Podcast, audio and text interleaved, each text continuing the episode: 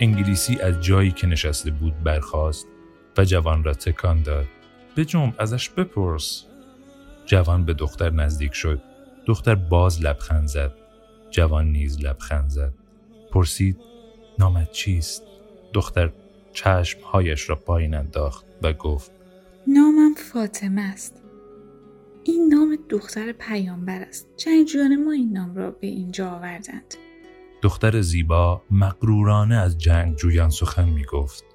انگلیسی در کنارش اصرار می کرد و جوان درباره مردی پرسید که درمانگر همه دردها بود. دختر گفت مردی است که اسرار جهان را می داند.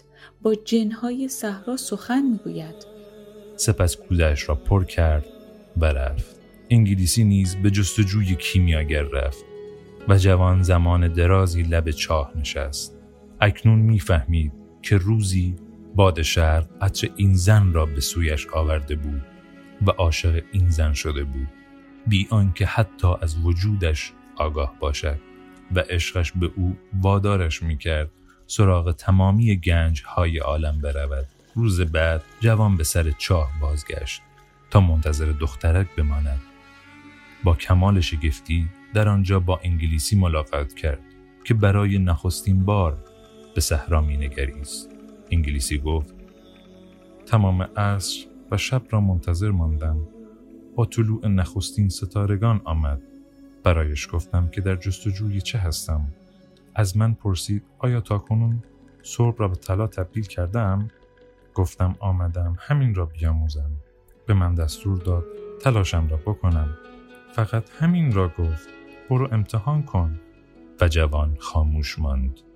انگلیسی این همه سفر کرده بود تا چیزی را که می‌دانست بشنود. نیز به یاد آورد که خودش هم به همین دلیل 6 گوسفند به پادشاه پیر داد. به انگلیسی گفت پس تلاشتان را بکنید. همین کار را می‌کنم. همین حالا شروع می‌کنم. کمی پس از رفتن انگلیسی فاطمه آمد تا کوزه‌اش را پر کند. جوان گفت آمدم چیز ساده‌ای را بگویم. میخواهم همسر من بشوی. دوستت دارم. دستهای دختر سوس شد و آب کوزه سرازیر شد. هر روز همینجا منتظرت هستم. در جستجوی گنجی نزدیک اهرام صحرا را پیمودم. جنگ برای من نفرینی بود. اکنون یک برکت است چون مرا نزدیک تو نگه می دارد. دخترک گفت جنگ روزی تمام می شود. جوان به نخل‌های واه نگریست. در گذشته چوپان بود و آنجا گوسفندهای زیادی بود. فاطمه مهمتر از گنج بود. دخترک گویی اندیشه پسر را خوانده باشد گفت جنگجویان گنج‌های خود را می‌جویند و زنان صحرا به جنگجویان خود افتخار می‌کنند. سپس دوباره کوزه‌اش را پر کرد و رفت. جوان هر روز کنار چاه می‌رفت و منتظر فاطمه می‌ماند. از زندگی چوپانیش برایش گفت. از پادشاه، از مغازه بلور فروشی دوست شدند و به جز آن 15 دقیقه که کنار او می‌گذشت طی شدن بقیه روز برایش ابدیتی می‌نمود. پس از گذشت نزدیک به 1 ماه از اقامتشان در واحه، کاروانسالار همه را به یک گرد همایی دعوت کرد. گفت نمی‌دانیم این جنگ چقدر طول می‌کشد و نمی‌توانیم سفر خود را ادامه دهیم. ممکن است این درگیری‌ها زمان درازی طول بکشد، شاید چند سال.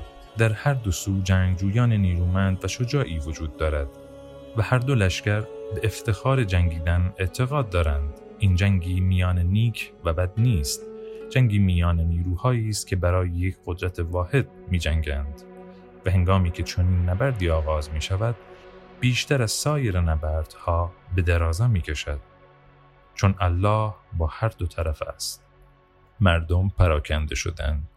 جوان آن روز اسب به دیدار فاطمه رفت و ماجرای آن مجمع را برای او گفت.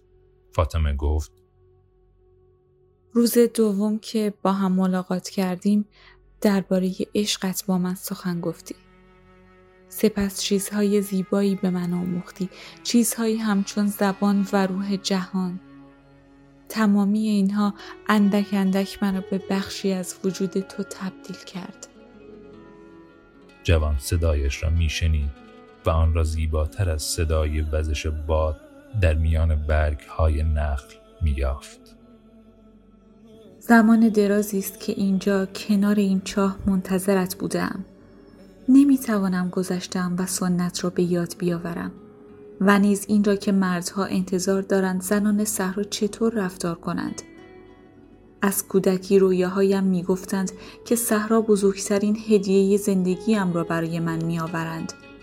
این هدیه سرانجام آمد و آن تویی. دلش می‌خواست دست دختر را بگیرد، اما فاطمه دست‌های کوزه را گرفته بود. تو از رویاهایت، از پادشاه پیر، از گنج برایم گفتی، از نشانه ها سخن گفتی. پس از هیچ چیز نمی‌ترسم، چون همین نشانه ها بودند که تو را به سوی من آوردند. من بخشی از رویای تو، یا آنگونه که تو میگویی افسانه شخصی تو هستم. و باز گفت مکتوب. اگر من بخشی از افسانه تو باشم، روزی بر میگردی. برای همین میخواهم راه خودت را به سوی آنچه میجویی ادامه بدهی. اگر ناچاری منتظر پایان جنگ بمانی چه بهتر، اما اگر باید پیش از آن حرکت کنی، در مسیر افسانه‌ات حرکت کن. تپه ها به همراه باد دگرگون میشوند، اما صحرا همیشه همان است. عشق ما همچنین است. جوان از ملاقات فاطمه اندوهگین بود. آدم‌های بسیاری را که می‌شناخت به یاد آورد. برای چوپان‌هایی که ازدواج کرده بودند، متقاعد کردن همسرانشان به این که باید دشت‌ها را بپیمایند دشوار بود. عشق حضور مداوم معشوق را می‌طلبید. روز بعد این موضوع را برای فاطمه گفت. دختر گفت صحرا مردان ما را می‌گیرد و همواره بر نمی‌گرداند. پس به این عادت کرده ایم و آنها به هستی خود در ابرهای بیباران، در جانوران پنهان در میان صخره‌ها، در آبی که سخاوتمندانه از زمین برمی‌آید ادامه می‌دهند. به بخشی از هر چیز تبدیل می‌شوند، به بخشی از روح جهان.